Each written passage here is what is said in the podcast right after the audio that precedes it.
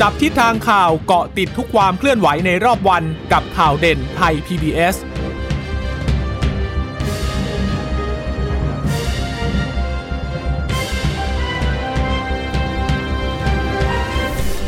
สวัสดีค่ะ สวัสดีค่ะ ต้อนรับคุณผู้ฟังสู่ข่าวเด่นไทย PBS ค่ะ เราพบกันเป็นประจำทุกวันจันทร์ถึงศุกร์บ่ายๆแบบนี้นะคะ อัปเดตข้อมูลข่าวสารที่เกิดขึ้นในรอบวันกับดิฉันจีราชาตาเอี่ยมรัศมี และคุณพึ่งนภาคล่องพยาบาลค่ะ ค่ะ สวัสดีคุณผู้ฟังทุกท่านนะคะ ที่รับฟังข่าวเด่นไทย PBS จะเจอกันเป็นประจำบ่ายสามโมงอย่างนี้นะคะอ่าวันนี้เรื่องของสถานการณ์โควิด -19 ดูเหมือนว่าเราจะเห็นตัวเลขที่ลดลงมา 1 7 0 0 ต่อวันมา 2 วันติดต่อกันแล้วนะคะค่ะวันนี้มีผู้ป่วยใหม่ 17,165 คนค่ะ เสียชีวิตเนี่ยก็ยังคงเยอะอยู่นะคะ 226 คน ถ้าตัวเลขผู้เสียชีวิตเนี่ยทำยังไงได้ให้ลดเหลือสัก หลักเดียวเนี่ยนะมันน่าจะเป็นสิ่งที่ดีมากเลยนะคะ แต่ว่ายังคงเหลือรักษาตัวอยู่ในโรงพยาบาลค่ะ 192,344 คน ตัวเลข1 9 0 0 0เนี่ยที่ยังรักษาตัวอยู่ในโรงพยาบาลน่ะถ้าไปดูข้อมูลก่อนหน้านี้จะเห็นว่าก็ลดลงมาแล้วนะคะ คุณผู้ฟังคุณเชตาคะค่ะก่อนหน้านี้ก็จะรักษาตัวอยู่โรงพยาบาลประมาณ 2 0 0 0 0 0กว่าคน ตอนนี้ก็เริ่มแตะถือไม่เห็นเลข 2 แล้วก็คือแตะมาอยู่ที่1 9 0 0 0นะคะอืมก็ถือว่าเป็นเอ่อเรื่องที่ดี ซึ่งตอนทางกระทรวงสาธารณสุขก็บอกว่าตัวเลขตอนนี้ที่เราเห็นนะก็คือว่ามันไม่ได้ลดลงหรอกแต่มันกับว่า มันก็ยังอยู่ในภาวะที่มันแบบมันไม่ขึ้นเป็นกราฟที่ขึ้นมากแต่อย่างน้อยมันก็อยู่ทรงๆอยู่อย่างนี้ยนะคะ ค่ะ คือซึ่งจะบอกว่าลดมากก็ยังไม่ได้เนาะค่ะยังทรงตัวระดับสูงอย่างนี้กันแล้วกันอืมค่ะ ส่วนประเทศไทยตอนนี้ก็อยู่ในอันดับที่ 33 ของโลก จากเมื่อสัปดาห์ก่อนก็ 34 ของโลกนะคะค่ะเอ๊ะเมื่อวานนี้ 33ไหม เมื่อวาน 33อ่าเพราะฉะนั้นก็อยู่ในอันดับที่ 33 ของโลกก็เหมือนเมื่อวานนี้นะคะรักษาอยู่บอกไปแล้วนะคะ ผู้ป่วยหนักก็ยังเยอะอยู่ค่ะ 5,229 คน ต้องใส่ท่อช่วยหายใจ 1,095 คนนะคะ ส่วนผู้เสียชีวิตวันนี้ก็เป็นผู้ชาย 120 คน ผู้ป่วยหญิง 106 คนค่ะ ก็เป็นชาวไทย 215 คน มีเมียนมา 8 คน กัมพูชา มีจีน แล้วก็ไม่ระบุสัญชาติประเทศละ 1 คนนะคะค่ะอ่าแล้วก็เป็นผู้ที่ติดเชื้อเดินทางมาจากเอ่อต่างประเทศแล้วก็เข้าสู่ state quarantine 3คน ส่วนการตรวจหาเชื้อ antigen test kit เนี่ยนะคะ หรือ ATK เนี่ยก็พบผลบวกทั่วประเทศ 314 คน ก็ถือว่าเป็นตัวเลขที่น้อยเนาะ ไม่รู้ว่า ข้อมูลนี้มันเข้าระบบยังไง แต่จริงๆดิฉันว่าน่าจะมีตัวเลขตรวจ ATK น่าจะเยอะกว่านี้นะคะ อืมไม่แน่ใจเหมือนกันว่าผลมาแค่ 300 กว่าเนี่ย คือก่อนหน้านี้สัปดาห์ที่แล้วอยู่ที่7,000ไงก็เลยไม่แน่ใจว่าเขาเขาค่าเฉลี่ยเขาคิดยังไง แต่ว่าถ้าจำนวน 300 กว่าเนี่ยค่ะค่าเฉลี่ย 7 วันจะอยู่ที่มีผลบวก 3,167 คน แต่เขาไม่ได้ให้ข้อมูลไงว่าผลบวกที่ว่าเนี่ย จากการใช้เครื่องตรวจเทียบกี่คนนะคะอืมลงพื้นที่ พื้นที่ไหนบ้างอะไรยังไงนะคะ แต่ว่าร้อยละเนี่ย314 คิดร้อยละมาอยู่ที่ 8.79 ก็เลย อาจจะมีข้อมูลแต่เขายังไม่ได้เอามาให้เห็นหรือเปล่า หรือว่าในในบทที่เรานำมาเนี่ย อาจจะไม่ได้นำมาให้เห็นหรือเปล่าก็เลยไม่ทราบเหมือนกันว่าเวลาคิดเนี่ยเทียบเคียงมาจากตัวเลขจำนวนเต็มอยู่ที่เท่าไหร่กันแน่ แต่ถ้ามาดูจังหวัดที่มีการติดเชื้อสูงสุด กรุงเทพเพิ่มขึ้นมาอีกแล้วค่ะ เมื่อวานนี้ยังเป็น 3,000 กว่า แต่วันเนี้ย กลายขึ้นมาเป็น 4,025 คน แต่ก็น้อยกว่าช่วงก่อนหน้านี้ที่อยู่ที่ 5,000 กว่าคนก็มีหลายวันติดต่อกันเลย ตอนนี้อยู่ที่ 24 ชั่วโมงที่ผ่านมาอยู่ที่ 4,025 นะคะ สมุทรปราการอีก 1,007 สมุทรสาคร 1,002 ค่ะชนบุรี 816 ราชบุรี 500 กว่า แล้วก็มีนครราชสีมาก็ 400 กว่าอยู่ อยุธยา 381 ฉะเชิงเซา376 นนทบุรี 365 นะ มีบุรีรัมย์มาด้วยอืมบุรีรัมย์อีก 331 นะ แต่ว่าเห็นบอกว่าทางจังหวัดทางฝั่งภาคตะวันออกเฉียงเหนือที่ตัวเลขเพิ่มสูงขึ้นเนี่ยค่ะส่วนใหญ่เลย คือมาจากการส่งผู้ป่วยกลับบ้านนั่นแหละนะฮะ แล้วพอกลับไปในพื้นที่แล้วเนี่ย ก็เลยกลายเป็นยอดก็จะไปอยู่ที่นั่น ค่อนข้างที่จะเยอะเหมือนกันอืมส่วนการฉีดวัคซีนเป็นยังไงบ้างแล้วตอนนี้รวมได้ 27 ล้าน6แสนกว่าแล้วนะคะ แต่ว่าเข็มแรกเนี่ยจะเยอะมากก็คือในจำนวน 2 ล้านเอ่อ27 ล้านเนี่ยเข็มแรกไป 20 ล้านนะคะ เพิ่มขึ้น4แสนกว่าอยู่เหมือนกันนะคะ เข็มที่2เนี่ย6ล้าน2นะคะก็เพิ่มขึ้นอีกแสนหกก็แสดงว่า โอสะสมได้เยอะเหมือนกันนะ พูดถึงในการที่มีเพิ่มขึ้น4ี่แสนกับ1นึ่งแสนก็ประมาณ5้าแสนกว่านะคะสำหรับเมื่อวานนี้นะเข็มที่ 3 ก็ก็ขยับขึ้นมาอีก 7,000 กว่าคน ก็ไปอยู่ที่ 551,261คนจะเห็นว่าหลังๆ อัตราการฉีดก็เยอะมากขึ้นนะคะ5 0 0 0 0 6 0 0 0มีบางวันก็ 6 0 0 0 0 กว่าทีเดียว ก็ถือว่าเป็นเรื่องที่น่ายินดีเหมือนกันนะในการที่จะฉีดให้กับ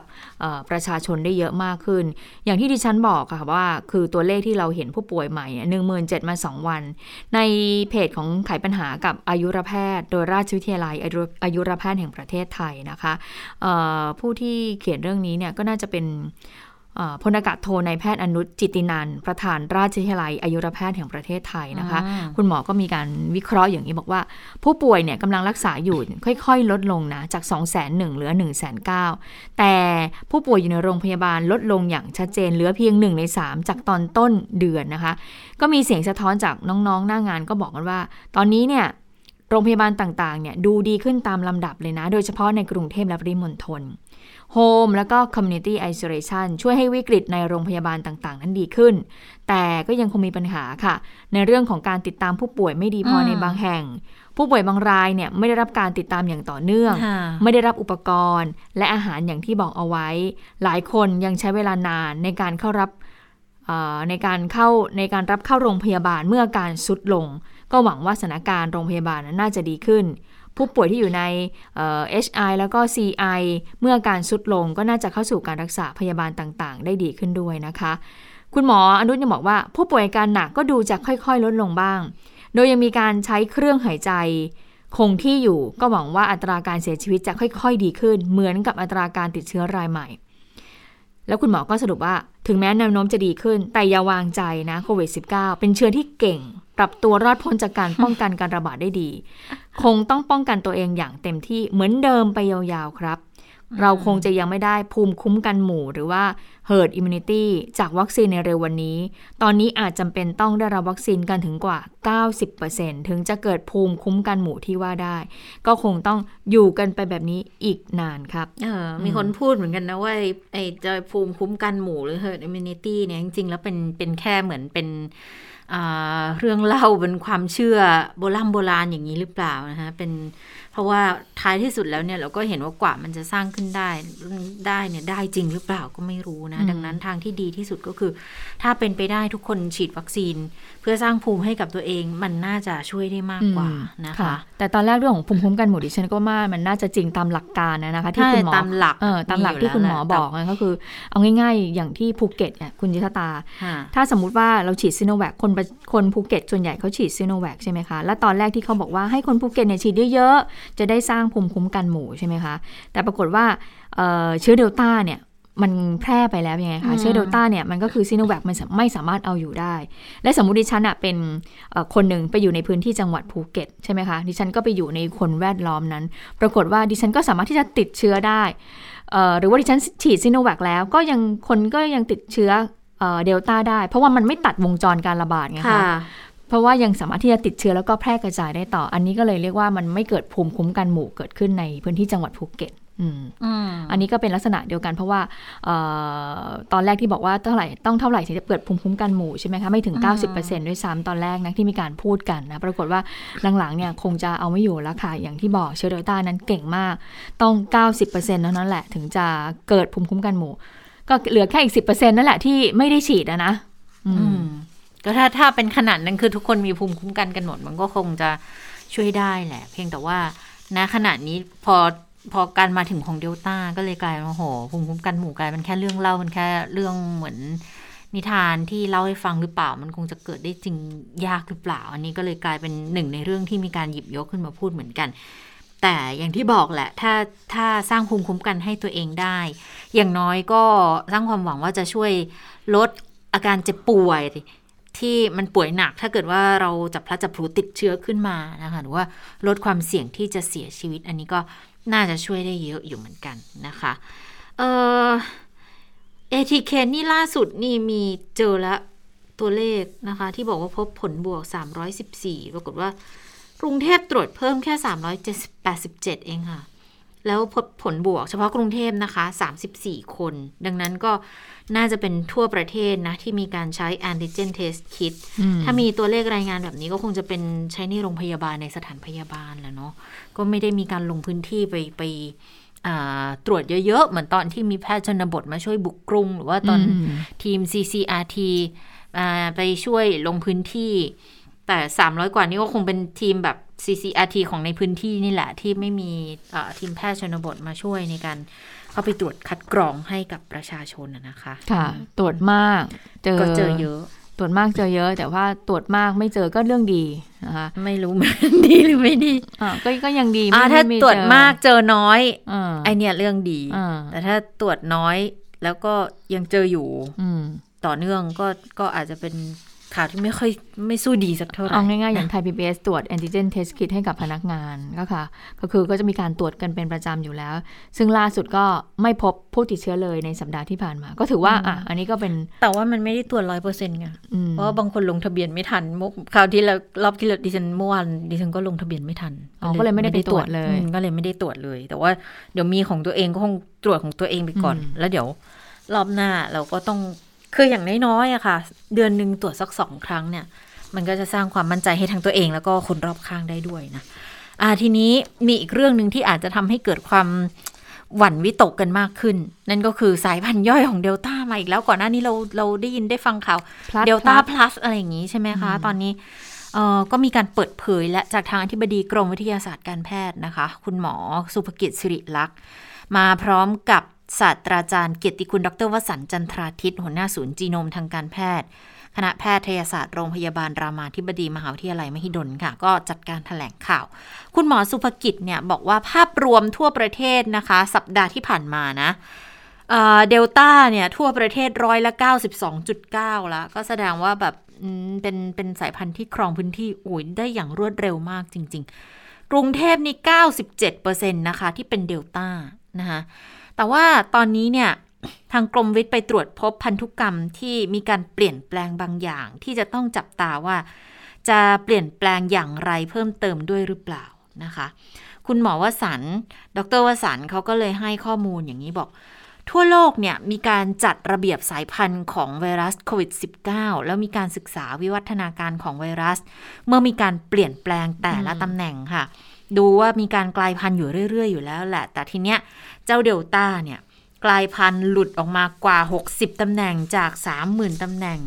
แล้วก็แพร่ระหว่างคนสู่คนมากนะคะมีสายพันธุ์ย่อยของเดลต้าเยอะค่ะ คือที่ตำแหน่ง AY 1 ถึง AY 22 เนี่ยขยายไป 20 สายพันธุ์ย่อย ถ้าเฉพาะประเทศไทยจะไปพบเดลต้าสายพันธุ์ย่อย AY 4 พบที่ปทุมธานี 4 คน สายพันธุ์ย่อย AY 6 พบในประเทศไทยแต่ไม่ได้ระบุพื้นที่ 1 คน สายพันธุ์ย่อย AY 10 ในกรุงเทพ 1 คน สายพันธุ์ย่อย AY 12 ที่กรุงเทพย่านพญาไทอีก 1 คน ทีนี้ต้องดูว่ามันจะมีสายพันธุ์ย่อยเพิ่มไหม โดยเฉพาะ AY 4 ที่พบที่ปทุมธานี 4 คนเนี่ยค่ะ ก็ต้องดูแล้วว่ามันจะเพิ่มมากขึ้นหรือเปล่า แต่ว่า ต้นตระกูลของเจ้าเชื้อกลายพันธุ์ย่อยเนี่ยนะคะ คือเป็นลูกหลานของสายพันธุ์เดลต้าที่อยู่ในไทยอยู่แล้วแหละ ทีนี้ก็ยังไม่ได้มีข้อมูลวิทยาศาสตร์ หรืออะไรที่มาสนับสนุน ว่าเจ้าสายพันธุ์ที่มันย่อยย่อยย่อยลงมาเนี่ย มันจะไปดื้อต่อวัคซีนด้วยหรือไม่นะคะ จริงๆเขาก็มีคำอธิบายก่อนหน้านี้แหละว่า เวลากลายพันธุ์น่ะคืออมเจ้าเจ้าโคโรนามันกลายพันธุ์เรื่องปกติอยู่แล้วไวรัสมีการกลายพันธุ์ทุกตัวแหละ กลายมากกลายน้อย แต่ว่าตำแหน่งของการกลายพันธุ์นี่แหละ ที่จะเป็นตัวแปรถ้าเกิดไปอยู่ตรงยอดหนามปลายหนาม อันเนี้ยจะมีปัญหานิดนึงอืมเออจะเป็นลักษณะที่การหลบหลีก ไวรัสหลบหลีกเออหลบหลีกการตรวจจับหลบหลีกวัคซีนอะไรอย่างเงี้ยก็จะมีปัญหา แต่คุณหมอไม่ได้พูดใช่ไหมไหมว่าอ่าจะในที่สุดแล้วจะเป็นเชื้อท้องถิ่นของเรายังไม่ได้พูดใช่ไหมคะ ถ้าถ้าเชื้อท้องถิ่นนี่จริงๆเมื่อวานมีการพูดถึงไปแล้ว จากทางอธิบดีกรมควบคุมโรค คุณหมออภาสการกวินการกวินพงศ์คือพูดในลักษณะของการประชุมของคณะกรรมการโรคติดต่ออที่จริง ๆเขาก็พูดคือเคยเคยเคยมีการพูดถึงมาตั้งแต่ต้นแล้วว่าว่าเจ้าเชื้อพวกระบบทางเดินหายใจที่ระบาดอย่างเงี้ยค่ะ มันก็คล้าย ๆ กับไข้หวัดเพราะท้ายที่สุดมันจะกลายเป็นโรคอืมประจำถิ่น อย่างไข้หวัดเออะไรอย่างเงี้ยอืมเมื่อก่อนมันก็เราอาจจะมีไข้หวัดแต่เป็นตัวอื่น แต่พอมาเจอไวรัสไข้หวัดเอไข้หวัด2000อะไรนะ ตอนนั้น2009ใช่ไหมหรือ2019อืมจนท้ายที่สุดน่ะน่าจะ2009ท้ายที่สุดมันก็กลายมาเป็นโรคประจำถิ่น แล้วก็มีวัคซีนที่จะสามารถช่วยจัดการได้อืมดังนั้นเจ้าเจ้าโคโรนาไวรัส หรือว่าเจ้าโควิด -19 เนี่ยก็เหมือนกันว่าท้ายที่สุด มันก็จะกลายเป็นโรคประจำถิ่น เพียงแต่ว่ามันจะเป็นโรคประจำถิ่นตัวที่ค่อนข้างจะสร้างปัญหา เพราะนี่ว่าไงคะที่ดิฉันสงสัยก็คือว่ายังไม่ได้ระบุใช่ไหมว่าที่ใช่เดลต้าที่เราพบเพราะว่าตอนนี้สายพันธุ์เดลต้าเนี่ยก็คือส่วนใหญ่ก็ทั่วทั้งประเทศถ้าเกิดว่ามันมีการกลายพันธุ์อย่างนี้ มันมันจะมีความเป็นไปได้ไหมที่การที่เป็นแบบเอ่อไวรัสที่เราพบเนี่ยก็เป็นแบบสายพันธุ์เดลต้าแล้วก็เป็นแบบเป็นเป็นประจำถิ่นกลายเป็นไปประจำถิ่นมีความเป็นไปได้อืมทุก ทุกทุกตัวก็มีความเป็นไปได้ทั้งนั้นแต่ว่าที่ท้ายที่สุดเบื้องต้นจะเป็นก็โรคประจำถิ่นอ่าแต่ว่าเบื้องต้นคุณหมอก็ยังไม่ได้ระบุออกมาใช่ยังไหมคะไม่ได้ระบุถึงขนาดนั้นอ่าโอเค ก็อย่างที่คุณหมอบอกว่าตอนนี้ก็มีการแบบว่ามีการกลายพันธุ์เล็ก ๆ น้อยๆที่เกิดขึ้น แต่ถ้าพบครั้งแรก ย้อนกลับไปนิดนึงจำได้ไหมคะเดือนพฤษภาคมนะคะ วันที่ 21 พฤษภาคมในคนงานก่อสร้างหลักสี่อันนั้นตอนแรกเลยนะคะ ที่พบเชื้อเดลต้าเนี่ยอยู่ในแคมป์คนงานก่อสร้าง 15 คนเท่านั้นเองค่ะ คุณเชษตาคุณผู้ฟังคะแต่ว่าตอนนี้นะคะก็กินส่วนแบ่งเอ่อ คลองทุกเกือบพื้นจะที่กินของรปวระบเททั้ศงประไทเทยศแล้วนะคะเอ่อแค่เพียง 3 เดือนกว่าเท่านั้นเองนะค่ะสายพันธุ์เดลต้าอ่าก็กระจายไปทุกจังหวัดทั่วประเทศ ยืนยันผู้ป่วยสะสมมากถึง1ล้าน3หมื่นกว่าคน เสียชีวิตสะสม 9,468 คนนะคะ ผู้ป่วยยืนยันโรคโควิดต่อวัน ตอนนี้ก็เริ่มลดลงต่ำกว่า 20,000นะว่า แต่ว่าเสียชีวิตก็ยังเกิน 200 ต่อเนื่องไม่ลดลงเลย ทีนี้คุณหมอมนูนลีชเวงวงศ์ค่ะ ซึ่งเป็นคุณหมอหัวหน้าห้อง ICU เฉพาะทางด้านโรคระบบการหายใจผู้ป่วยหนัก และโรคผู้สูงอายุประจำโรงพยาบาลวิชัยยุทธคุณหมอได้ออกมาโพสต์ โดยคุณหมอเนี่ยอ่า นำการคาดการณ์ของธนาคารกรุงศรีธยาเมื่อเดือนที่แล้วเอามาให้ดูค่ะ โดยคุณหมออแบ่งเป็นอย่างนี้นะคะ บอกว่าตอนนั้นน่ะที่เอามาให้ดูอีกรอบบอกว่า ตอนนั้นน่ะที่ธนาคารกรุงศรีได้มีการคาดการณ์เอาไว้ถึงโรคเนี้ก็คือมีอยู่ 3 แนวทางด้วยกันบอกว่า ถ้าสถานการณ์ดีที่สุดของไทยนะ คาดการณ์ตัวเลขผู้ติดเชื้อนะไม่เกิน 10,000 คนต่อวัน ถ้าสถานการณ์ดีปานกลาง ผู้ป่วยติดเชื้อจะเพิ่มสูงประมาณ 15,000 คน ต่อเอ่อ15,000คนต่อวันนะคะ ในช่วงเดือนสิงหาคมนะคะ ต่อกันยายน ก่อนที่จะลดลงเหลือ 1,000 คนในเดือนพฤศจิกายน อันนี้เป็นการคาดการณ์ที่ 2 คาดการณ์ที่ 3 เป็นสถานการณ์ที่แย่สุดมาก ๆ เลย ก็คือว่าตัวเลขผู้ติดเชื้อเนี่ยจะพุ่งสูงถึง 22,000 คน ในช่วงปลายเดือนสิงหาคม และต้นเดือนกันยายน แล้วก็จะค่อยๆ ลดลงมาในเดือนตุลาคม เนื่องจากว่าวัคซีนเนี่ย ยังมีไม่เพียงพอ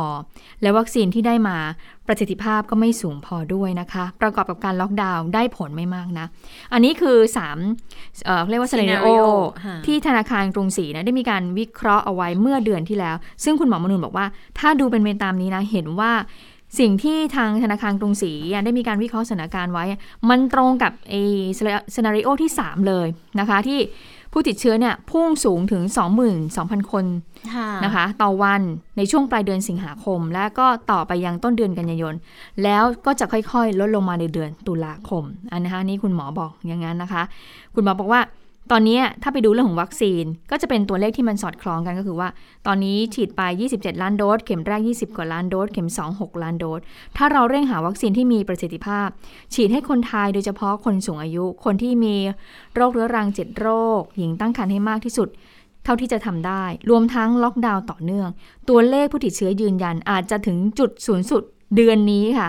แล้วก็จะค่อยๆ ช้าลงมาตามกราฟของธนาคารกรุงศรีที่คาดการไว้น่าจะเป็นไปได้สูง ดังนั้นคุณหมอเลยสรุปอย่างนี้บอกว่า มาตรการล็อกดาวน์ที่ไม่จำเป็นหรือให้ประโยชน์น้อย รัฐก็ควรผ่อนคลายได้ไหนไม่ช้า ก็พูดเหมือนเปิดทางแสดงความเห็นมาว่า เอ๊ะที่เราจะสิ้นสุดเรื่องของการล็อกดาวน์วันที่ 31 สิงหาคมเนี่ยควรจะไปดูหน่อยไหมเออออะไรที่ผ่อนปรนได้ก็ผ่อนปรนให้ให้ดำเนินให้ดำเนินค่ะการเปิดบ้างเถอะนะคะ เพื่อที่จะแบบว่า ให้กิจการกิจกรรมสามารถที่จะดำเนินการได้เพราะว่าตอนนี้เศรษฐกิจบอกว่าไม่ไหวแล้วนะคะ ค่ะ มันก็ค่อนข้างที่จะหนักหนาอยู่เหมือนกันนะ เพราะว่าล็อกล็อกมาจริงๆเนี่ย มันก็ก็ตั้งแต่กรกฎาเนอะค่ะปลายปลาย20กรกกรกฎาฎายี่สิบกรกฎาเป็นต้นมา ซึ่งบางคนเนี่ยตอนล็อกรอบนั้นเนี่ย คือเจอมาหลายระลอกแล้วไงค่ะก็หนักมาหลายระลอกแล้วกำลังจะดีกำลังจะดีก็ปิดอีกรอบคราวนี้ก็ไม่เหลือทุนที่จะไป พลิกฟื้นและทีนี้ก็ต้องมาดูแล้วแหละว่าสมมุติถ้าจะให้เปิดรอบนี้แล้วเนี่ย สถานการณ์ทุกอย่างมันมันจะในเรื่องของการระบาดจะจะหนักขึ้นกว่าเก่าไหม หรือว่าในเรื่องของเศรษฐกิจเนี่ยจะช่วยพยุงกระตุ้นเศรษฐกิจขึ้นมาได้บ้างหรือเปล่านะคะ อันนี้ยังเป็นเรื่องที่ฝ่ายที่เกี่ยวข้องก็คงจะต้อง พิจารณากันให้ท่วนทีแล้วเนาะว่าควรจะทำยังไงกันบ้าง แต่ว่าถ้าไปฟังซุ้มเสียงของสังคมเนี่ย ส่วนใหญ่ก็จะมองว่าล็อกดาวน์มันอาจจะไม่ได้ช่วยอะไรมากมายนักแล้วล่ะ แล้วแล้วความเครียดในสังคม ผลกระทบที่มันเกิดขึ้นน่ะมันชัดเจนขึ้นทุกวันนะนะคะ ดังนั้นก็น่าจะได้เห็นละว่าสรุปสัปดาห์นี้ หรือสักต้นสัปดาห์หน้าก็คงจะพอเห็นทิศทางกันละว่าจะเป็นยังไงกันบ้าง แต่ทีนี้เรื่องหนึ่งที่ชัดเจนแล้วในวันนี้นะคะ นั่นก็คือเรื่องของชุดตรวจ ATK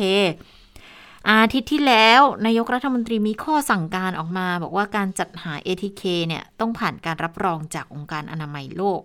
แต่เป็นข้อสั่งการแบบที่ไม่ใช่มติคอรมอนะแต่มาในวันนี้ค่ะ ออกมาอีกแนวหนึ่งเลย บอกว่า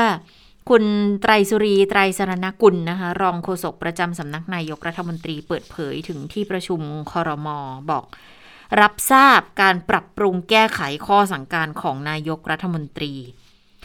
ให้ปรับปรุงเป็นข้อความที่ว่า เรื่องของการจัดหาซื้อชุดตรวจ ATK นี้ ขอให้กระทรวงสาธารณาสุขเร่งดำเนินการได้โดยเร็วหากมีปัญหาความขัดแย้งอยู่ในปัจจุบันขอให้เร่งแก้ไขปัญหาให้ดีที่สุด จากการตรวจสอบรายละเอียดข้อสั่งการของนายกรัฐมนตรีก็พบว่าแก้ไขให้เป็นไปตามข้อนี้แล้วนะคะ ก็คือตัดเรื่องของ ATK ใด ๆ ออกที่ได้รับการรับรองจากองค์การอนามัยโลกใด ๆ ออกไปนะ ดังนั้นก็เท่ากับว่าเรื่องของการจัดซื้อ ATK เนี่ยก็คงจะไม่จำเป็นจะต้องเป็นชุดที่ผ่านการรับรองขององค์การอนามัยโลกแล้ว ในกรณีที่เป็น home use นะ อืมแปลว่าคุยกันเรียบร้อยแล้ว ระหว่างพลเอกประยุทธ์จันทร์โอชา กับคุณอนุทินชาญวิรคุณ ไม่รู้ว่าคุยกันยังไงหรือเปล่านะคุยกันเรียบร้อยแล้วนะคะอืมอะก็คือสรุปว่าคือนายกก็คือบอกว่าอะก็ไปตัดเอตรงเรื่องของ W เอ่อ WHO ออกไปซะนะคะ ก็คือทำให้ก็คือ ก็ไปจัดซื้อได้ตามปกติเหมือนเดิม บริษัทที่ชนะการประมูลออสแลนด์นะคะแล้วก็ใช้ยี่ห้อ Lepu ใช่ไหมที่บอกว่าจะขายให้กับองค์การเภสัชเนี่ยในราคา 70 บาท แต่ว่าก่อนหน้านี้เนี่ยทางแพทย์ชนบทก็มาเปิดเผยว่าจริง ๆ มันไม่ถึงนะเออมันรู้สึกประมาณแค่ 35 บาทต่อชุดเท่านั้นเองนะคะ แต่ว่าทางเอ่อบริษัทออสแลนด์เขาก็ชี้แจงว่ามันต้องมีค่าส่งค่าการกระจายสินค้าอะไรอีกต่างๆเนี่ยก็คิดที่70 บาท แต่ว่าเมื่อวานนี้ดูเหมือนว่าทางบริษัทออสแลนด์แล้วก็บริษัทเวอร์ m มดิคอลก็เหมือนจะถอดใจแล้วนะ บอกว่าไม่รอการประชุมอืมคอรมอวันนี้แล้วเขาบอกว่าโอ้ไม่รู้ว่าจะรอเมื่อไหร่หลังจากที่ชนะการประมูล แต่ว่าก็มีปัญหารุมเร้ามากมายทีเดียวนะคะ จากการที่ทางแพทย์ชนบทมีข้อสั่งการเอ้ยจากที่แพทย์ชนบทเนี่ยตั้งข้อสังเกตในเรื่องของคุณภาพมาตรฐานออกมาอย่างนี้ ก็เลยทำให้ทางตัวแทนของบริษัทที่ชนะการประมูลบอกว่า ไม่ทนกับปัญหานี้แล้วก็ไม่รอแล้วก็คือว่าเดี๋ยวจะจัด ซื้อเออชุดตรวจ ATK 8ล้าน5แสนชิ้นเข้ามาเองเลยอืมก็คือเขาเข้ามาเองได้อยู่แล้ว เพราะว่าเขาเอ่อผ่านการรับรองมาตรฐานอย. อยู่แล้วใช่ไหมคะ ใช่ แต่ว่าเอาเข้ามาเองไม่ต้องแบบจัดทรงจัดซื้อเลยทั้งนั้น แต่ว่าจะมาขายให้กับประชาชน แล้วลักษณะของการขายของเขาเป็น pre-order ด้วยนะคะ คุณชะตาอืมก็คือช่วงนี้แหละก็คือช่วงเปิด pre-order อยู่ หนึ่งกล่องก็จะมีประมาณ 20 กว่าชิ้น แล้วก็ให้ประชาชนที่สนใจเนี่ยพรีออเดอร์เข้าไป แล้วก็มีการบอกด้วยว่าถ้าเกิดว่าเอ่อโรงงานบริษัทแห่งไหนที่ทำธุรกิจเนี่ยต้องการสั่งซื้อก็ติดต่อมาได้นะ เพราะว่าเขาจะขายแบบลักษณะแบบพรีออเดอร์เพื่อที่จะให้เศรษฐกิจเดินหน้าต่อไปได้ เพราะตอนนี้เนี่ยมันจะต้องใช้ชุดตรวจ ATK ในการที่จะตรวจ คัดกรองเออแรงงานนะคะ พนักงานให้เร็วที่สุดเท่าที่จะเป็นไปได้ อันนี้ดูเหมือนเขาจะไม่รอแล้ว แต่ดูเหมือนว่าวันนี้ในเมื่อครมมีเอ่อกลับลำมาอย่างนี้แล้วว่าค่ะสั่งซื้อไฟเขียวแล้วเนี่ยนะคะ8ล้าน5แสนชิ้น ก็น่าจะเป็นเอ่อทางเรื่องที่ทางบริษัทออสแลนด์หรือว่าทางตัวแทนที่เอาเลิกผูเข้ามาก็คงน่าจะดีใจแล้วแหละนะคะ ค่ะ แต่ว่าหนึ่งในกลุ่มคนที่คงจะไม่ไม่ค่อย ยินดีเท่าไหร่กับมติที่ออกมาในวันนี้ก็คือทางแพทย์ชนบทล่าสุด ออกแถลงการฉบับที่ 5 แล้วนะคะมีแล้วใช่ไหมคะ มีแล้วนะคะ ขึ้นหัวพาดมาบอกว่า ตู่ไม่แข็งชมรมแพทย์ชนบทและเครือข่ายจะยังคงตรวจสอบคุณภาพ ATK ที่ประมูลได้ต่อไปก็เป็นการถแถลงของคุณหมอสุพัฒน์หาสุวรรณกิจวันนี้เลยค่ะ ก็อ้างอิงถึงการประชุมคอรมอในวันนี้แหละที่สรุปก็ตัดเรื่องของการรับรององค์การอนามัยโลกออกไป ทางแพทย์ชนบทเขามองอย่างนี้บอกว่า แนวโน้มความพยายามแก้ไขข้อสังการของนายกรัฐมนตรีและมติคอรมอมีมาตลอดสัปดาห์ค่ะ แล้ววันนี้ก็ชัดเจนแล้วว่ารัฐบาลของนายกประยุทธ์จันโอชานั้นไม่แข็งจริง การไม่มีหลักยึดที่มั่นชัด ไม่แข็งที่จะยืนบนหลักที่ถูกต้องทำให้การนำรัฐนาวาประเทศไทยสู่การฝ่าฟันวิกฤตโควิดไปได้นั้นสาหัส และเจ็บหนักมากทั้งชีวิตผู้คนและระบบเศรษฐกิจไทยค่ะชมรมแพทย์ชนบทยังคงยืนบนหลักการของแถลงการฉบับที่ 3 ที่เคยเสนอไปนะคะ ว่าอำนาจการจัดซื้อที่องค์กรรัฐ แต่ว่าอำนาจการตรวจสอบอยู่ที่ภาคประชาชน ดังนั้นชมรมแพทย์ชนบทก็จะร่วมกับเครือข่ายภาคประชาชน ยืนยันที่จะระดมทีมปฏิบัติการจากทุกภาคทำการตรวจสอบชุดตรวจ ATK ที่ได้รับการประมูล ว่ามีคุณภาพทั้ง sensitivity และ specificity ดังที่กล่าวอ้างหรือไม่ มีผลบวกปลอม มีผลลบปลอมในสัดส่วนที่เกินกว่าจะรับได้หรือไม่ ทั้งนี้เราจะเริ่มปฏิบัติการทันทีที่ชุดตรวจได้กระจายลงสู่พื้นที่ แล้วหากผลการตรวจ พบว่าชุดตรวจมีคุณภาพต่ำเกินกว่าที่จะรับได้ เรื่องนี้ต้องมีผู้รับผิดชอบนะคะ แล้วก็ปิดท้ายด้วยการบอกว่า ให้กำลังใจบุคลากรทางการแพทย์การสาธารณสุขทั่วประเทศที่จะทำงานหนักต่อไป แม้จะเหนื่อยยาก นี่คือชะตากรรมของพวกเราภายใต้รัฐบาลปัจจุบันค่ะ นี่ก็เป็นแถลงการล่าสุดเพิ่งออกมาเมื่อ 40 นาทีที่แล้วเองนะ จริงๆก็ก็คิดอยู่แล้วแหละว่าเดี๋ยวจะต้องดูปฏิกิริยาของทางแพทย์ชนบทนะคะ ทีนี้เขามีเอ่อกรรมาธิการคุ้มครองผู้บริโภคเหมือนกันนะอืมที่ก็ จับตาในเรื่องนี้เหมือนกันนะคะ เพราะเขาก็มองในแง่บอกว่า เอ๊ะมันมันยังไงคือเปลี่ยนไปเปลี่ยนมาที่มีมติออกมา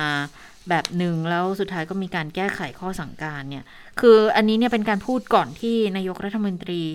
จะมีข้อสั่งการออกมาด้วยนะ คือเขามองในแง่ของการดำเนินการที่จะต้องคำนึงถึงความปลอดภัยของประชาชนเป็นหลัก แล้วทางกรรมธิการชุดนี้นะคะ เขาก็มองในแง่ที่ว่า คือควรจะระงงับการลงนามจัดซื้อ ATK ยี่ห้อนี้ไปก่อนนะคะก็เป็นสิ่งที่จับตา นอกจากแพทย์ชนบทแล้วก็มีสภาองค์กรของผู้บริโภคด้วยนะคะ ที่มีอ่าคุณสารียองใช่ใช่สมหวังใช่เนี่ยเป็นเลขาธิการเอ่อ สภาองค์กรของผู้บริโภคก็มีการจับตาเหมือนกันก็มีการออกแถลงการออกมา ก็บอกว่าให้นายกรัฐมนตรี และผู้ที่เกี่ยวข้องเนี่ยปฏิบัติตามข้อสั่งการในเรื่องของการจัดซื้อชุดตรวจ8ล้าน5แสนชิ้นเนี่ยให้ได้มาตรฐานให้ตามที่องค์การอนามัยโลกรับรองนะนะคะ เพื่อที่จะได้ประชาชนก็จะได้ใช้อย่างสบายใจด้วยนะในส่วนนี้ เพราะฉะนั้นต้อง หลังจากนี้เดี๋ยวต้องจับตาดูปฏิกิริยาอืมที่เกิดขึ้น อันนี้มีมาแล้วจากทางแพทย์ชนบท แต่ว่าไม่รู้เขาจะมี action ยังไงต่อหลังจากที่เขาออกแถลงการณ์มาอย่างนี้แล้วนะคะ เขาจะมาบุกกรุงอีกหรือเปล่า จะมาตรวจเอ่อตรวจในในที่ตั้ง เออเพราะก่อนหน้านี้เนี่ยตอนแรกๆเนี่ยตอนที่กำลังจะรู้ว่าบริษัทชนะการประมูลคือบริษัทอะไรแล้ว ทาง แพทย์ชนบทเขาก็บอกว่าเดี๋ยวเขาจะเอาชุดตรวจอย่างที่ว่าเนี่ยที่ชนะการประมูลเนี่ยมาตรวจเลยบุกกรุงอีกครั้งเป็นครั้งที่สี่ใช่ไหมคะคุณชะตา มาบุกกรุงอีกครั้งหนึงเพื่อที่จะดูว่าคุณภาพเนี่ยได้มาตรฐานไหมจะมีผลลบรวมผลบวกรวงอะไรหรือเปล่านะคะ ซึ่งหลังจากนี้เขาก็ดูเหมือนยกเลิกไป ก็ยังไม่ได้มีอ่าปฏิกิริยาใด ๆ ก็คือคงจะรอรออยู่แหละใช่เพราะรอเพราะจริง ๆ ก็คือตอนแรกเข้าใจว่าจะจะเอามาใช้ในการบุกกรุง แต่ว่าพอคุยกันดี ๆ แล้วอะ คุณหมอบอกว่าไม่ได้บุกกรุงคือคืออยู่ในที่ตั้งแหละมันตรวจในที่ตั้งได้ไงเพราะว่าที่ต่างจังหวัดเองตอนนี้ก็มีจำนวนผู้ป่วยก็มีอยู่เยอะเหมือนกันแล้วผู้ป่วยในก็มีก็จะเอาไปใช้กับผู้ป่วยในนี่แหละจะได้ดูแล้วว่าสรุปแล้วผลมันมันเป็นไปตามที่คุณภาพที่มีการอ้างอิงมาด้วยหรือไม่นะคะ อันนี้ก็เลยเป็นอีกหนึ่งประเด็นที่น่าสนใจอยู่เหมือนกันก็ แต่จะตรวจได้ก็ต้องรอให้จะซื้อเสร็จ แล้วก็ส่งกระจายไปใช้ในพื้นที่ก่อนนะ ถึงถึงจะ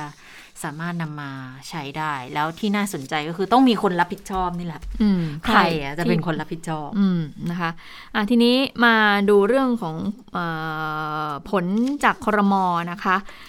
ล่าสุดก็คือเขาเอามาแล้วยืนยันแวด7%อีก 2 ปีค่ะ ก็คือ 1 ตุลาคมปี 64 ถึง 30 กันยายนปี 66 เลยนะคะ ก็เป็นมติจากคณะรัฐมนตรีเห็นชอบ ให้มีการต่อยุบปรับลดการจัดเก็บภาษีมูลค่าเพิ่มต่อไปอีก 2 ปี จากเดิมเนี่ยต้องเก็บ 10%แล้วนะ ก็คือก็คือคงเดิมค่ะ ก็คือเหลือ7%นะคะอีก 2 ปีตามที่กระทรวงการคลังเสนอ มีการคงวัดออกไปเพื่อสนับสนุนการฟื้นตัวของเศรษฐกิจ จากผลกระทบ โควิด -19 นะคะะโดยคุณอาคมเติมพิทยาภัยศิษย์รัฐมนตรีว่าการกระทรวงการคลังก็บอกว่า นอกจากมาตรการเรื่องของขยายเวลาการลดอัตรา ภาษีมูลค่าเพิ่ม 7%ที่เสนอเข้าคอรมอในครั้งนี้แล้วเนี่ยกระทรวงการคลัง โดยกรมสรรพากรเนี่ยได้ดำเนินการภาษีบรรเทาผลกระทบของประชาชน จากสถานการณ์โควิด -19 ไปพร้อมกันด้วยนะคะ อันนี้ก็ต้องรอดูว่าจะออกมายังไงค่ะ ค่ะ มีวิวาทะ ที่เกิดขึ้นระหว่างนักการเมืองกับกลุ่มผู้ชุมนุมทางการเมือง อย่างให้คุณไฮโซลูกนัดเนาะคุณธนัทธนากิจอำนวย หรือว่าที่เรียกเรียกกันว่าไฮโซลูกนัดอะค่ะ คือเมื่อวานนี้ต้องต้องต้องเกรินก่อนเกริ่นก่อนเมื่อวานนี้คุณศิระออกมาแสดงความเครือบแคลงสงสัย ว่าสรุปคุณไฮโซลูกนัดเนี่ยตาบอดจริงหรือเปล่า ถ้าเกิดตาบอดจริงนะ เอามาสิเดี๋ยวเขาให้เงินเลยหนึ่งล้านบาท แต่ต้องบอกก่อนว่าก่อนที่ไฮเอ่อไฮโซคุณลูกนัทเขาจะตาบอดเนี่ยเข้าโรงพยาบาลก็คือว่าเขาไปลงพื้นที่มาใช่เขาไปร่วมไปร่วมควชุมนุมทางการเมืองร่วมกิจกรรมเคลื่อนไหวด้วยแล้วปรากฏว่าเขาไปโดนกระสุนยางกระสุนยางแล้วปรากฏว่าโดนเข้าที่ที่ตาเลยนะคะ แล้วก็เข้ารับการรักษา แล้วก็ปรากฏว่าตาข้างขวาเขาเนี่ยก็ เสียเขาบอกอย่างนี้นะคะคุณเขาเขามีใบรับรองแพทย์ออกมาอย่างนี้ ทีนี้มันก็เลยมาต่อเนื่องจากคุณที่คุณศิระมาบอกว่าค่ะเอ๊ะเสียจริงหรือเปล่าเออมองเห็นจริงมองเห็นได้หรือเปล่ายังเห็นกับพริบตาได้อยู่เลยอะไรอย่างเอเงี้อยนะเห็นคะมองเห็น15%หรือเปล่าไม่ได้บอดบอดบอดสนิทไปทั้งเอ่อในข้างขวาที่บอกว่าบอดเนี่ยบอดจริงหรือเปล่าเอาใบรับรองแพทย์มาดูเลยค่ะ วันนี้ คุณธนัทเขาก็เลยมา จริง ๆ เมื่อวานเนี่ยเขาก็เหมือนกึ่งกึ่งๆรับคำท้าแล้วนะ บอกว่าโอ้เงินเนี่ยจริง ๆ ไม่อยากได้หรอก แต่จะเอามาช่วยเหลือคนที่ได้รับผลกระทบจากโควิดเนี่ยนะ ดังนั้นเขาก็เลยบอกว่าเนี่ยรอใบรับรองแพทย์ก่อน เดี๋ยวเอาไปยื่นให้พอได้แล้วเดี๋ยวพรุ่งนี้เอาไปยื่นให้ถึงที่ แล้วก็ไปจริง ๆ ไปที่รัฐสภานะคะคุณธนัทธนากิจอำนวยหรือไฮโซลูกนัดเนี่ยค่ะเขาก็เอาใบรับรองแพทย์ ก็เอาไปให้คุณศิระนะแต่ปรากฏว่าคุณศิระไม่ได้มารับด้วยตัวเอง ก็ส่งผู้ช่วย มามารับไปนะคะ คุณธนัทเขาก็ให้สัมภาษณ์เหมือนกันก็บอกว่า โอ้ยเนี่ย จริง ๆ ที่คุณศิระเขาเดิมพันหนึ่งล้านนะ วางให้เพิ่มอีกสิบล้านเลยถ้าเกิดว่าบอร์ดไม่จริง อย่างเงี้ยมองว่าประชาชนคนไร้บ้านก็ยังไงเขาก็ได้ประโยชน์ เพราะว่าประชาชนเขาจะได้มีเงินเข้ากระเป๋า ส่วนที่บอกว่า สังเกตตาขวายังกระพริบได้ปกติกระพริบได้ แต่ไม่ได้ดีมากแล้วไม่มีความรู้สึกก็ยืนยันว่ามองไม่เห็นนะ เทคโนโลยีตอนนี้เนี่ยยังรักษาไม่ได้ แต่ที่คุณศิระออกมาบอกว่ามีแหล่งข่าวยืนยันบอกดวงตายังมองเห็น 15%เนี่ย คุณไฮโซลูกนั้นเขาบอกว่า คือถ้าเกิดว่าพูดโกหกแล้วกลับมามองเห็นเป็นปกติเหมือนเดิมไม่ว่าจะ 10% 20%หรือ 100%ร้อยล้านเปอร์เซ็นต์เนี่ย ก็ยอมที่จะพูดโกหกนะถ้าเกิดทำให้มอง เห็นได้นะคะ ซึ่งเอกสารรับรับรองเนี่ยอ่าใบรับรองแพทย์เนี่ยก็มาจากโรงพยาบาลพญาไทออกให้วันที่ 23 สิงหาคม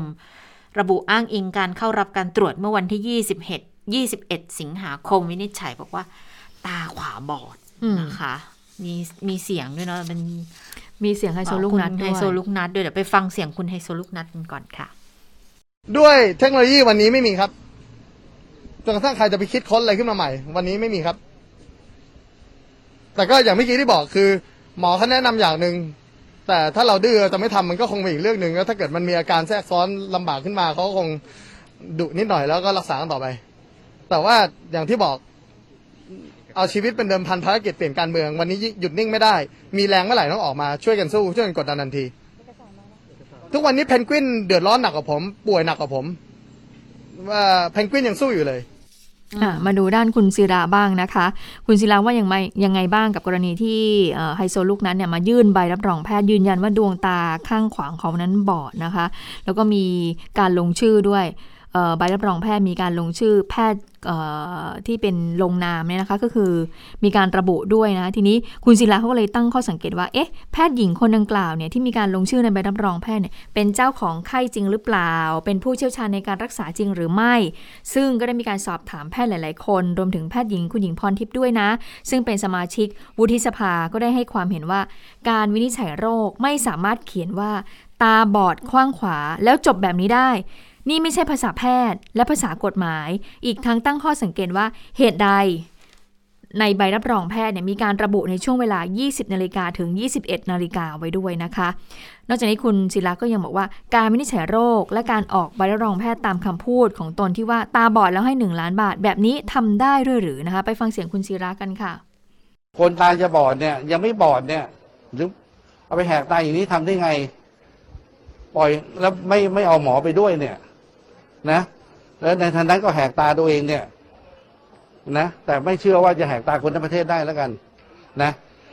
ความที่ที่ที่พิสูจน์ความจริงจริง ๆ เนี่ย ก็คือคนกลาง หมอจะวิจัยถูกต้องหรือไม่ ก็เอาคนกลางมามามาตรวจสอบนะ เท่านั้นเองง่าย ๆ แล้วเงินสิบล้านบาทเนี่ยซื้อข้าวสารหอมมะลิให้กับคนหลักสี่แล้วจะดูจักรแล้วกัน นะ ผมไม่ได้เอาไปเอาไปใช้แล้วผมมี วันจันทร์หนึ่งล้านบาทหนึ่งล้านบาทมาประกบกันนะ แล้วก็หลังอภิปรายวิจัยก็ไปตรวจนะเดี๋ยวจะจัด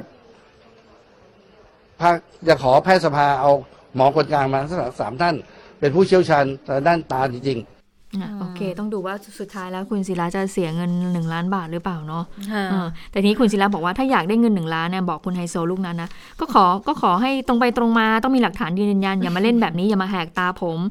คือแหกตาผมมาได้ แต่ไม่สามารถที่จะแหกตาคนทั้งประเทศได้ โดยบอกว่าเดี๋ยวจะยื่นเรื่องเนี้ยให้แพทยสภาตรวจสอบในเรื่องนี้ แล้วให้คุณหมอทศพรเสรีรัตน์สมาชิกพรรคเพื่อไทย ที่ไม่ใช่ผู้เชี่ยวชาญ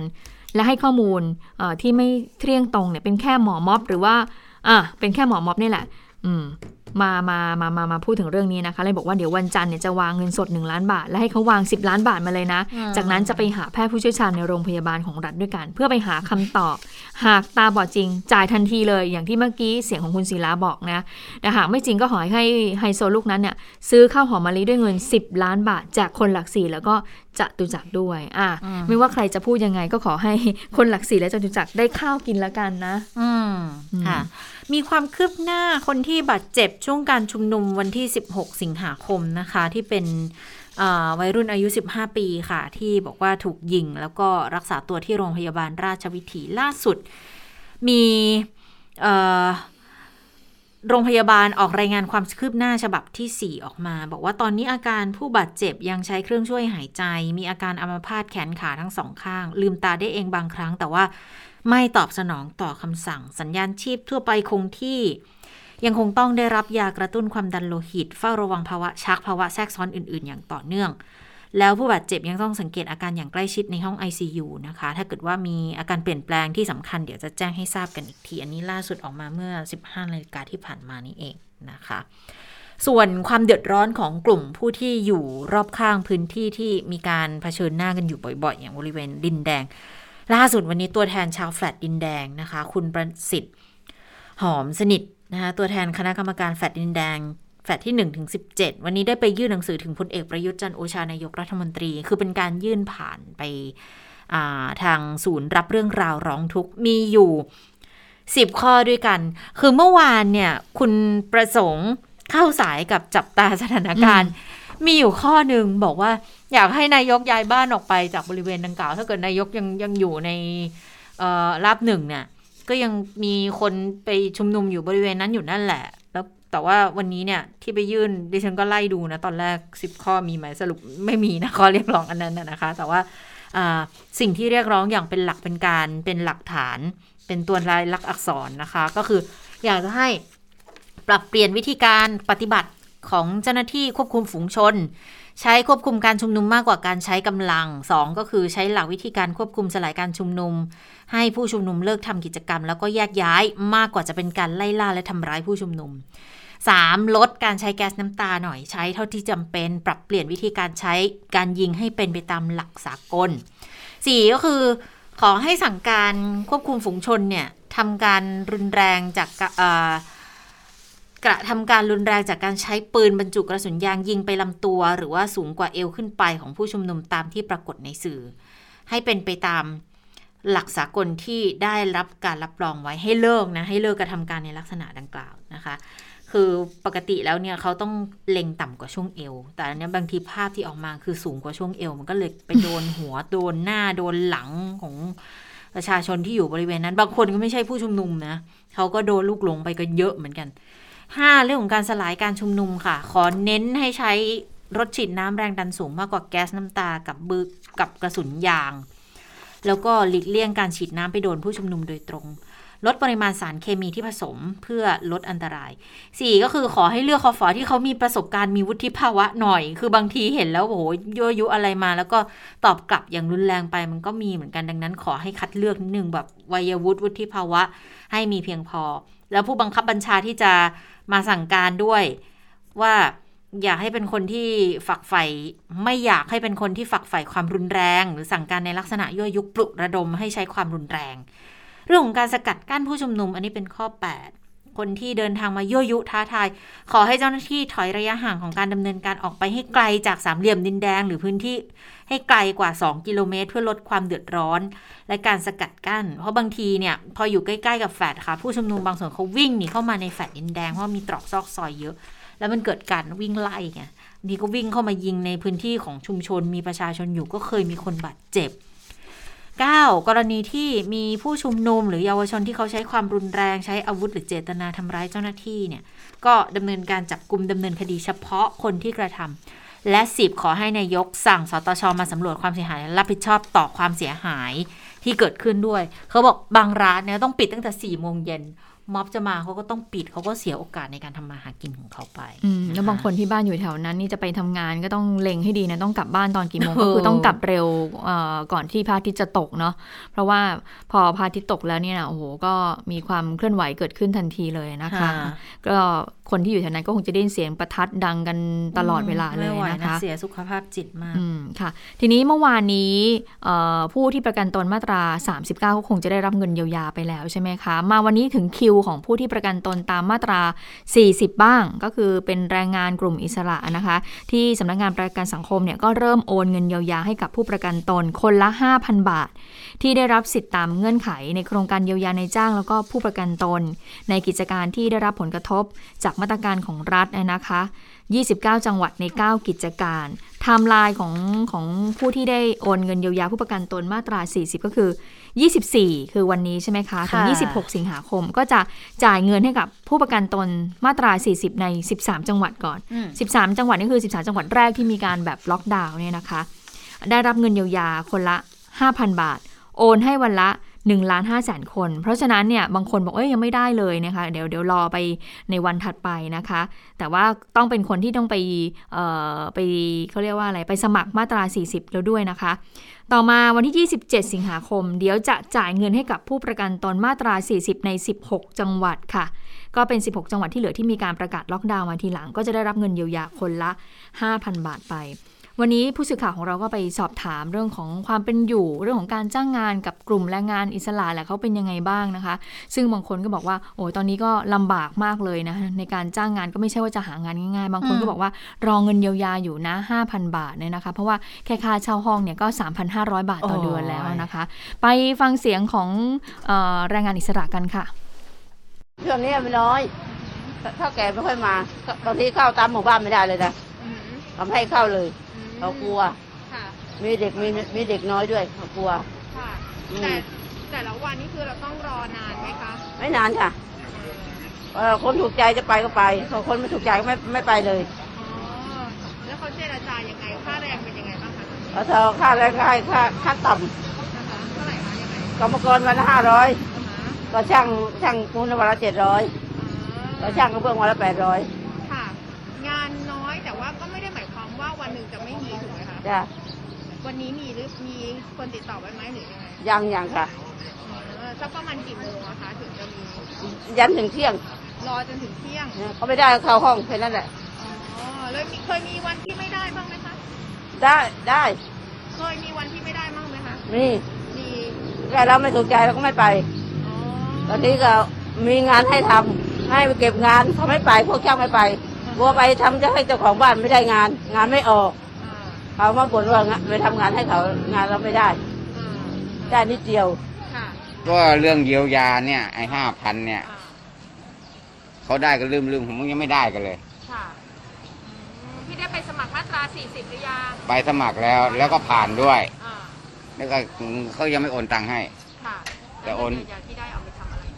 ก็จะเอามาไว้ใช้จ่ายเนี่ย ตอนที่เรายังไม่มีงานนะ ค่ะอืมมันจะใช้ได้นานแค่ไหนคะห้าพัน ไม่แน่ใจเหมือนกันเออกลับบ้านก็กลับไม่ได้ค่ะอืมเนี่ยค่อนค่อนข้างได้รับความเดือดร้อนดังนั้น เงินส่วนนี้เนี่ยเป็นเงินที่เป็นความหวังของใครหลายๆ คนเหมือนกันนะ ว่าจะได้มาบรรเทาความเดือดร้อนในช่วงที่งานก็ค่อนข้างจะหายากกันอยู่ลักษณะนี้กลับบ้านนอกก็ไปไม่ได้ เพราะว่าก็ติดในเรื่องเงื่อนไขต่างๆขอให้กัการตัวเดินทางนะถ้าไปเนี่ยออกักตัวไม่เท่าไหร่บางทีเดินทางก็ลำบากเหมือนกันอืมนะคะเอาวันนี้ช่วงบ่าย สมาคมตัวแทนร้านอาหารจะไปพบรัฐมนตรีว่าการกระทรวงสาธารณาสุขนะคะ ไปคุยกันหน่อยว่า ยังไงเนี่ยปิดเขามาเดือนกว่าสองเดือนแล้วออยอดของการติดเชื้อก็ยังไม่ได้ลดลงอะไรสักเท่าไหร่ มันกระทบกับเขาเยอะเลยนะ จะให้เขาขายต่อได้หรือเปล่านะคะ เพราะเขาประเมินมาบอกว่า ปิดหนึ่งเดือนเนี่ยหายไปวันละหนึ่งพันหนึ่งร้อยล้านบาทนะ ในระบบเศรษฐกิจนะ ดังนั้นหนึ่งเดือนก็หายไปอย่างน้อยๆเนี่ยสามหมื่นสี่พันหนึ่งร้อยล้านบาทแล้ว ถ้าเกิดเปิดให้นั่งในร้านได้ มันก็ยังพอช่วยผ่อนคลาย แล้วก็ทำให้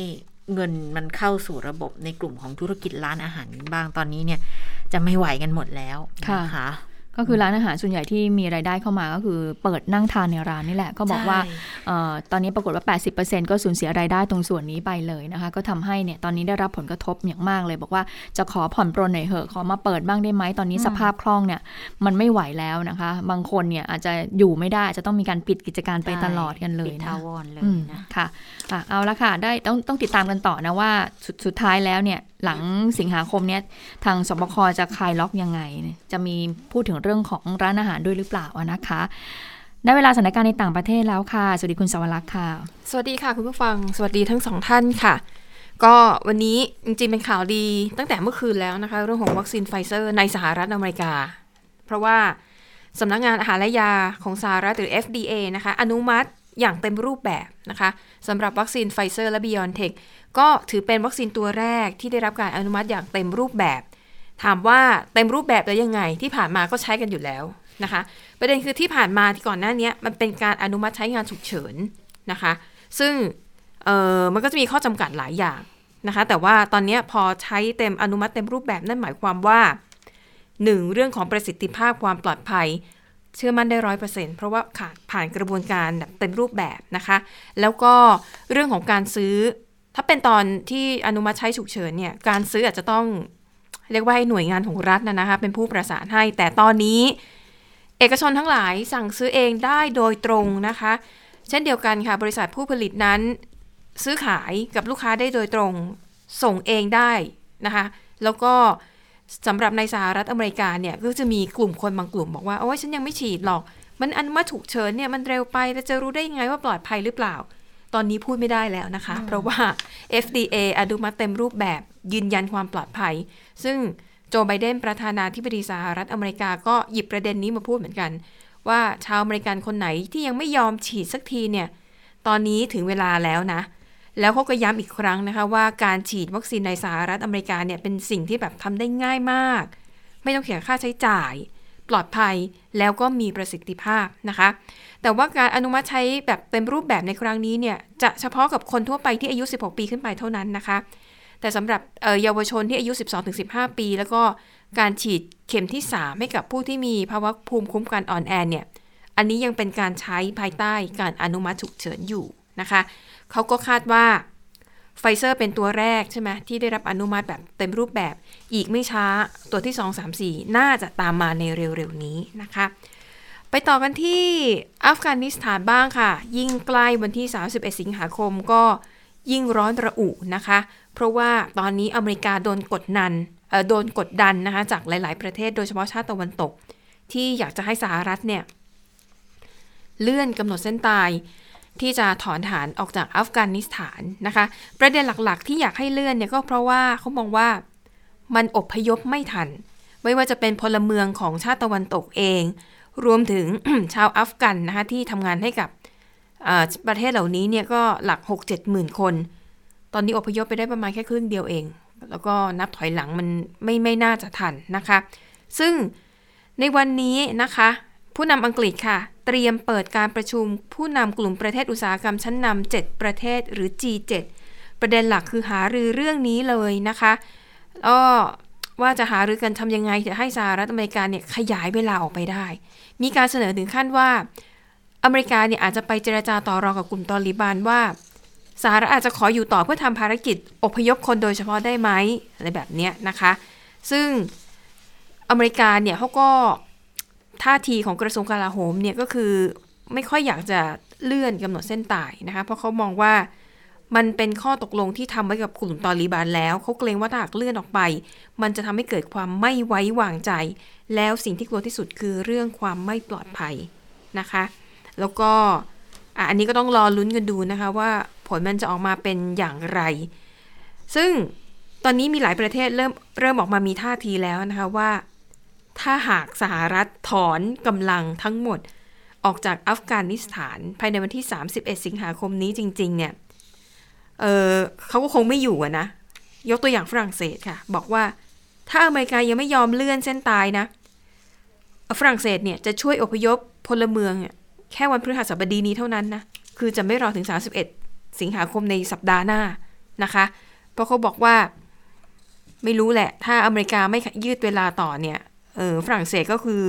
หลักๆ คนของเขาเองเนี่ยมีไม่เท่าไหร่อพยพหมดแน่นอน แต่ปัญหาคือชาวอัฟกันที่เคยทำงานให้กับฝรั่งเศสเนี่ยฝรั่งเศสก็บอกว่าถึงเวลาก็คงต้องต้องตัดใจอะ่ะเพราะว่าเราพาไปอพยพไปทั้งหมดไม่ทันเวลาจริง ๆ เช่นเดียวกับที่ประเทศสเปนนะคะ ก็เตือนในลักษณะเดียวกันสเปนเนี่ยบอกว่าเราจะอพยพคนให้มากที่สุดเท่าที่เป็นไปได้ แต่ในท้ายที่สุด ถ้าหากว่ามีใครบางคนเนี่ยจะต้องถูกทิ้งไว้ข้างหลัง ด้วยเหตุผลบางประการ ซึ่งไม่ได้ขึ้นอยู่กับสเปน อันนี้ก็ต้องเหมือนกับทำใจยอมรับสภาพนะคะ เพราะว่าตอนนี้สถานการณ์สถานการณ์มันถือว่ายากลำบากสำหรับทุกคน แล้วก็ปัญหาก็คือตอนนี้คนที่ต้องการอพยพมาที่สนามบินไม่ได้หรือว่ามาลำบาก เพราะว่าหนึ่งมันมีกระแสค่ะว่าตอริบันเนี่ยเริ่มเริ่มออกลายและ เริ่มพยายามขัดขวางไม่ให้คน โดยเฉพาะชาวอัฟกันเนี่ย เดินทางไปที่สนามบินนะคะสองชาวอัฟกันที่ไม่มีเอกสารและไม่มีสิทธิอพยพอะแต่คนกลุ่มนี้ก็ไปปักหลักอยู่ทางเข้าเอ่อบริเวณสนามบิน มันทำให้การเดินทางไปสนามบินเนี่ยมันยากลำบาก ถามว่าไม่มีเอกสารไม่มีสิทธิจะอพยพแล้วจะไปทำไม คือไปเผื่อ อาจจะพูดง่ายคือเผื่อฟลุกไงเผื่อเขาอาจจะแบบ อะอนุโลมว่าอ้าวใครมาขึ้นเครื่องบินเราจะอพยพออกนอกให้ประเทศเดี๋ยวนั้น นั่นคือสิสิ่งที่ชาวอัฟกันจำนวนมากคาดหวังนะคะ ก็เรียกว่าสถานการณ์ในอัฟกานิสถานตอนนี้ก็น่าหนักใจจริง ๆ ต้องดูนะว่าผลการประชุม G7 ในวันนี้เนี่ยจะเป็นอย่างไรนะคะ แล้วก็ปิดท้ายค่ะไปดูที่ฟิลิปปินส์ฟิลิปปินส์เนี่ยนะคะเขาจะมีกฎหมายบัญญัติไว้ในรัฐธรรมนูญเลยว่า ประธานาธิบดีจะ อยู่ในตำแหน่งได้แค่สมัยเดียวก็คือ 6 ปีเท่านั้น ทีนี้ดูเตอร์เต้ค่ะกำลังจะหมดวาระปีหน้าในเดือนมิถุนายนนะคะ ซึ่งถ้าตามกฎหมายแล้วเนี่ยเขาก็ไม่สามารถเป็นผู้นำได้อีก แต่ว่าล่าสุดค่ะเอ่อพรรครัฐบาลของฟิลิปปินส์นะคะ ออกมาประกาศในวันนี้ค่ะว่าโรดริโกดูเตอร์เต้นะคะ ตกลงจะลงรับสมัครเลือกตั้งอีกครั้ง แต่เป็นตำแหน่งรองประธานาธิบดีนะคะ ซึ่งการประกาศในครั้งนี้เนี่ยมีขึ้นก่อนที่จะมีการประชุมสมัชชาใหญ่แห่งชาติในวันที่ 8 กันยายนเดือนหน้า ก็คาดกันว่าดูเตอร์เต้นะคะจะลงสมัครรับเลือกตั้งคู่กับคริสโตเฟอร์บองโกค่ะ อันนี้เป็นวุฒิสมาชิกแล้วก็เป็นคนสนิทของเขา แต่คริสโตเฟอร์เนี่ยก็จะสมัครชิงตำแหน่งประธานาธิบดี ส่วนดูเตอร์เต้เนี่ยจะเป็นตำแหน่งรองประธานาธิบดี คือหลายฝ่ายมองว่า คือเป็นประธานาธิบดีมาแล้วอะจะไปเป็นรองทำไม คือหลายฝ่ายมองว่านี่คือความตั้งใจที่ดูเตอร์เต้อยากจะสืบทอดอำนาจต่อไป แม้ว่าอาสมมุติถ้าเลือกตั้งจริง ๆ ปีหน้าแล้วดูทีมของดูเตอร์เต้ชนะ คุณลองคิดดูนะ ต่อให้ดูเตอร์เต้ซึ่งเป็นตำแหน่งรองประธานาธิบดีอะแล้วพูดอะไรประธานาธิบดีมีหรือจะไม่ฟังนะคะ ไม่ว่าจะเป็นด้วยเรื่องของวัยวุฒิเรื่องของอำนาจบารมี ดังนั้น คนก็เลยมองว่า อืมก็แปลกๆดีนะ เหมือนกับ ยึดติดในอำนาจหรือเปล่านะคะ เพราะว่าก็ประธานาธิบดีคนที่ผ่านๆกันมา ก็ทำตามธรรมเนียมปฏิบัตินะทำตามที่รัฐธรรมนูญกำหนดไว้ คือหนึ่งเทอมหกปีหมดวาระก็จบนะคะ แล้วก็หันไปปฏิบัติหน้าที่อย่างอื่น แต่ว่าดูเตอร์เต้รอบนี้ ก็มาเหนือความคาดหมายนะ จริงๆข่าวออกมาหลายคนก็รู้สึกเออแปลกใจอยู่เหมือนกันนะคะอะว่าด้วยเรื่องการเมืองฟิลิปปินส์ค่ะ ค่ะ และทั้งหมดก็คือข่าวเด่นไทย PBS วันนี้นะคะ เราทั้ง 3 คนลาไปก่อน สวัสดีค่ะ สวัสดีค่ะ สวัสดีค่ะ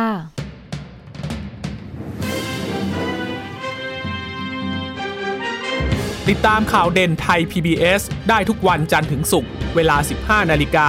ทางไทย PBS Radio และติดตามฟังข่าวได้อีกครั้งทางไทย PBS Podcast